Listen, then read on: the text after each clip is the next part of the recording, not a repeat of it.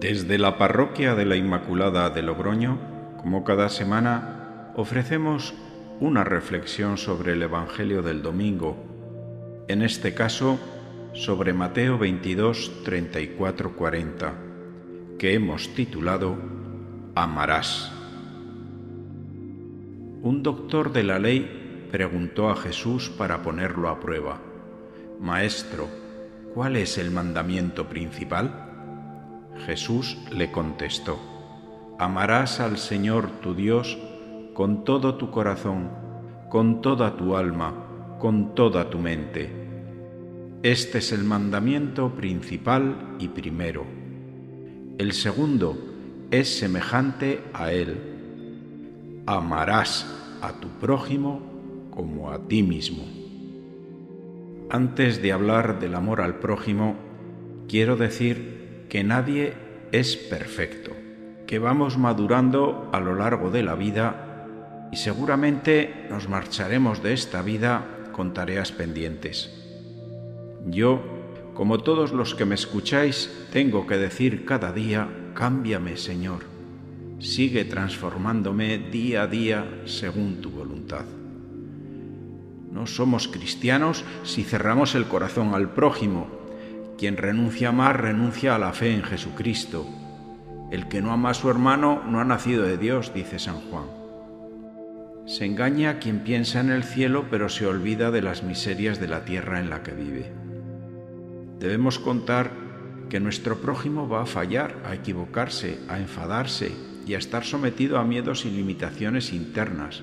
Aún así, debemos estar dispuestos a conocerlo y amarlo tal cual es. Si amamos así, estar al lado del otro será fuente de bendiciones en nosotros. Mientras elaboraba esta homilía me preguntaba en un rato de oración personal, ¿cómo estoy de amor con el prójimo y con Dios? ¿En qué se nota que amo? ¿Cuáles son las obras? Y me doy cuenta de que personalmente voy bastante escaso. No tengo el aprobado ni de lejos, y las pocas obras que aparecen en el mapa de mi vida proceden de la gracia que Dios ha tenido a bien concederme. También me preguntaba, ¿estoy agradecido con mi vida? Y la respuesta es que, aunque me siento sobrecargado de trabajo y muy cansado en algunos momentos, creo que estoy haciendo lo que tengo que hacer. Soy feliz con lo que hago pero desearía un poquito más de tiempo personal para orar, leer y trabajar sin prisa en casa. Eso sí, me anima a pensar que mi vida está siendo entregada y por eso alcanzo el consuelo de esas palabras de Jesús, el que pierda su vida por mi causa la encontrará y el que gane su propia vida la perderá. Bajo el título de Amarás, me acuerdo del pensamiento de San Vicente de Paul que llamaba a sus discípulos a atender a los pobres y necesitados antes que cumplir con los estrictos horarios de oración o durante el tiempo de las celebraciones litúrgicas. Muchas veces dijo, hay que dejar a Dios por Dios. Ahora que hemos comenzado el curso marcado por la COVID-19, me doy cuenta de lo importante que es en mi parroquia el amor fiel pedir ayuda de personas para ocuparse de algunos cometidos, catequesis, limpieza, grupos de formación, etc. Es una batalla muy dura y es porque no hay amor fiel. El amor para siempre, sin condiciones, ese casi ya no existe. Todos nos ofrecemos para estar un rato, un día, pero asumir un compromiso semanal mm, es demasiado. Estamos en la sociedad del tiempo del ocio, de la libertad de movimientos, del entretenimiento de Netflix y el compromiso con la parroquia, pues parece un exceso, un precio muy elevado a pagar por vivir mi fe aquí. Hay un patrón universal por el que un día pesarán tu alma siguiendo el modelo que dijo Jesús, a mí me lo hicisteis. Esto nos obliga a todos a dedicar un tiempo a la oración y preguntarnos, ¿qué estoy haciendo con mi vida? Está dirigida al cielo. Y también poner manos a la obra para dedicar más tiempo al servicio del prójimo. Nosotros, los católicos cristianos, debemos buscar la vía del amor. Un creyente sin la preocupación de amar es como un agricultor despreocupado de la tierra que trabaja. Por poco que sea, algo podremos aportar. Hagámoslo. San Alberto Hurtado, santo chileno, decía, la señal del cristiano no es la espada, ni la balanza, ni la fuerza, sino la cruz, que es símbolo del amor más grande. Ser cristiano es amar a nuestros hermanos como Cristo nos ha amado. ¿Y cómo nos ha amado Cristo? Pues hasta la cruz, sufriendo y dando su vida. Hacer lo que te gusta y lo que no te gusta, lo que te resulta fácil y lo que te cuesta mucho. Este amor es la fuerza más poderosa de la tierra y está a nuestro lado. Dios nos conoce y nos ha elegido para que cada día nos parezcamos más a su Hijo. A ti que escuchas, Dios te conoce y te ha predestinado conforme a la imagen de su Hijo para que crezcas y madures espiritualmente a un nivel más alto. Por muy fuerte que sea tu pasado y tus errores, vas a ser transformado.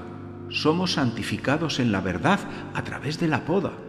La palabra de Dios que cada semana escuchamos es como una espada que corta y reprende y por la que estamos siendo poco a poco transformados.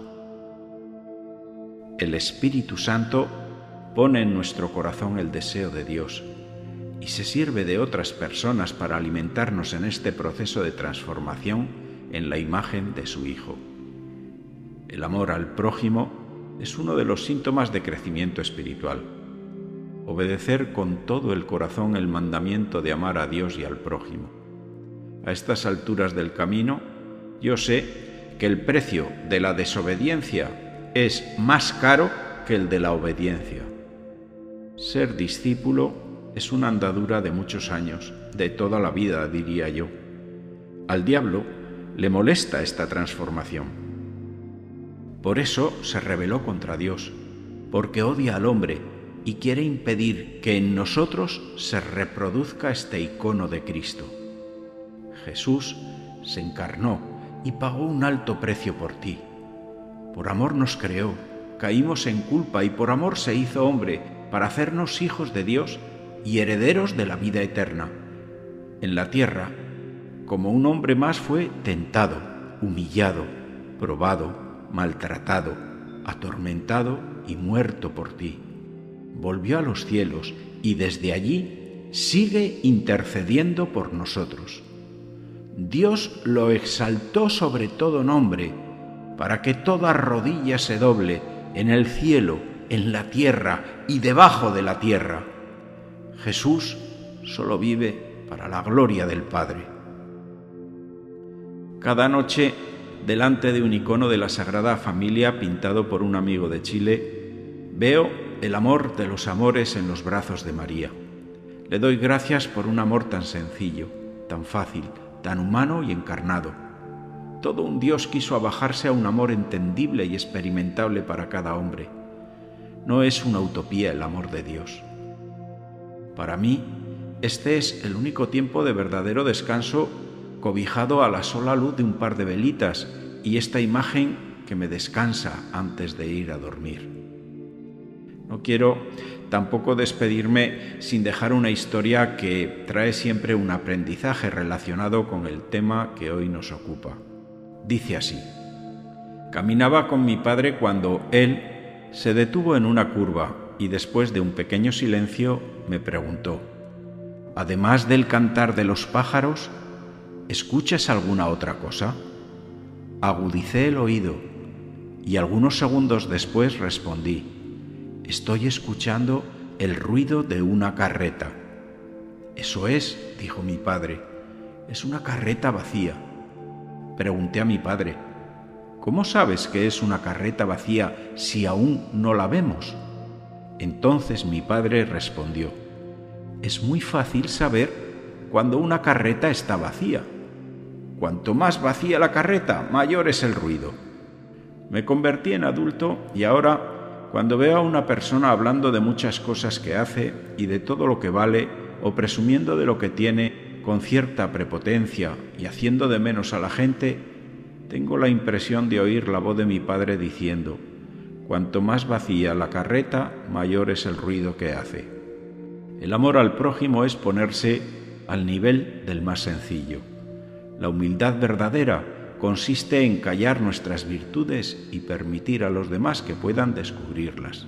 Nadie está más vacío que aquel que está lleno de sí mismo.